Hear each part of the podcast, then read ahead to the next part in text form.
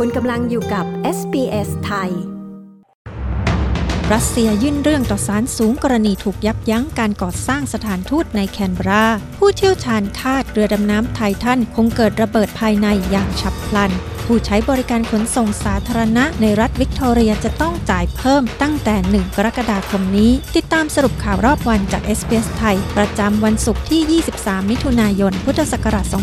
2566 กับดิฉัน ปริสุทธ์สดใสค่ะ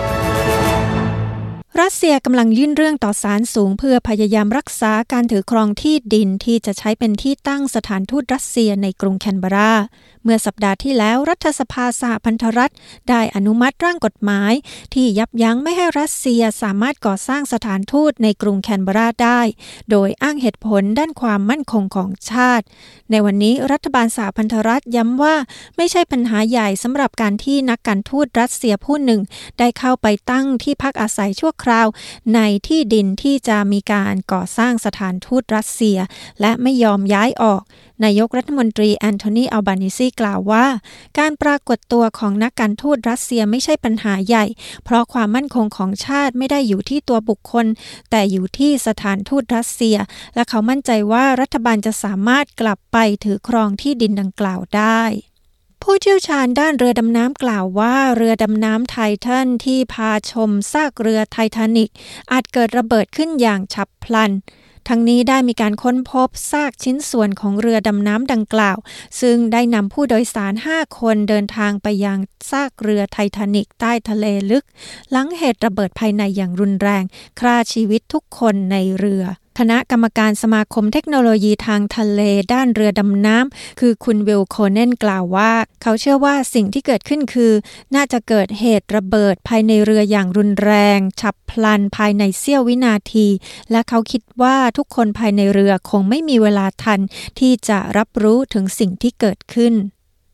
พักฝ่ายค้านได้วิพากษ์วิจารณ์เรื่องช่วงเวลาการลงประชามติเกี่ยวกับคณะที่ปรึกษาเสียงชาวพื้นเมืองต่อรัฐสภา หรือ Voice to Parliament เมื่อวันจันทร์รัฐสภาได้อนุมัติด้วยเสียงข้างมาก เห็นด้วยกับการจะจัดให้มีการลงประชามติ เรื่องคณะที่ปรึกษาชาวพื้นเมืองต่อรัฐสภา หรือ Voice to Parliament แต่พรรคลิเบอรัลโต้แย้งว่าการลงประชามติจะล้มเหลว และจะสร้างความแตกแยกให้แก่ประชาชนชาวออสเตรเลีย วุฒิสมาชิกพรรคลิเบอรัลซูซานลีกล่าวว่า ช่วงเวลาของการลงประชามติ ที่คาดว่าจะมีขึ้นปลายปีนี้นั้น เหมาะกับผลประโยชน์ทางการเมืองของนายกรัฐมนตรีเท่านั้น แต่นายกรัฐมนตรีแอนโทนีอัลบานิซีกล่าวปกป้องการลงประชามติ และยืนยันว่าคณะที่ปรึกษาเสียงชาวพื้นเมืองต่อรัฐสภา หรือ Voice to Parliament จะไม่มีอำนาจยับยั้งการตัดสินใจของรัฐบาล ผู้ที่ใช้บริการขนส่งสาธารณะในรัฐวิกตอเรียก็จะต้องจ่ายเงินเพิ่มขึ้นตั้งแต่วันที่ 1 กรกฎาคมนี้ การขึ้นค่าโดยสารร้อยละ 9 หมายความว่า อัตราค่าโดยสารสูงสุดต่อวันจะอยู่ที่ 10 ดอลลาร์สำหรับค่าโดยสารเต็มจำนวน โดยจากเดิมอยู่ที่ 9 ดอลลาร์ 20 เซนและเพิ่มเป็น 5 ดอลลาร์สำหรับผู้ถือบัตรสิทธิส่วนลด โดยจากเดิมอยู่ที่ 4 ดอลลาร์ 60 เซนต์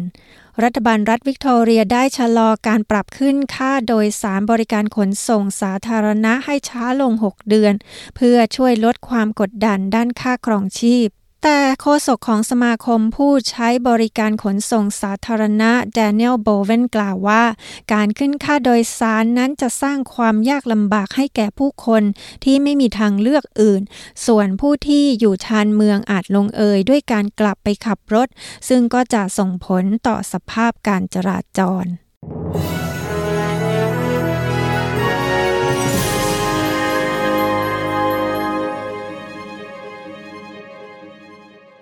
มาดูอัตราแลกเปลี่ยนเงินตราระหว่างประเทศวันนี้ 1 ดอลลาร์สหรัฐแลกเป็นเงินไทยได้ 35 บาท 23 สตางค์1ดอลลาร์ออสเตรเลียแลกเป็นเงินไทยได้ 23 บาท 60 สตางค์1ดอลลาร์ออสเตรเลียแลกเป็นเงินดอลลาร์สหรัฐได้ 67 เซนต์ค่ะ พยากรณ์อากาศทั่วออสเตรเลียในวันเสาร์ที่ 24 มิถุนายนนะคะ ที่เพิร์ธนั้นพรุ่งนี้จะมีฝนโปรยอุณหภูมิสูงสุด 17 องศาเซลเซียสค่ะอดิเลดมีฝนโปรยและลมแรงอุณหภูมิสูงสุด 15 องศา เมลเบิร์นท้องฟ้าจะมีเมฆหนาอุณหภูมิสูงสุด 14 องศา โฮบาร์ตมีฝนโปรยช่วงหนึ่งหรือ 2 ช่วงอุณหภูมิสูงสุด 14 องศา แคนเบราท้องฟ้ามีเมฆหนาอุณหภูมิสูงสุด 12 องศา ซิดนีย์แดดจ้าเป็นส่วนใหญ่ อุณหภูมิสูงสุด 19 องศา บริสเบนมีแดดจ้า อุณหภูมิสูงสุด 25 องศา ดาร์วิน พรุ่งนี้ท้องฟ้าจะมีเมฆหนาบางส่วน อุณหภูมิสูงสุด 32 องศาเซลเซียสค่ะ และทั้งหมดนี้คือสรุปข่าวรอบวันจาก SBS ไทย ประจำสุขที่ 23 มิถุนายน พุทธศักราช 2566 ดิฉัน ปริสุทธ์สดใส รายงานค่ะ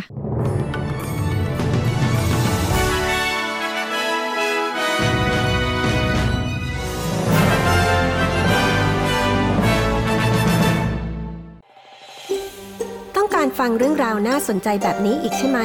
ฟังได้ทาง Apple Podcast Google Podcast Spotify หรือที่อื่น ๆ ที่คุณฟัง podcast ของคุณ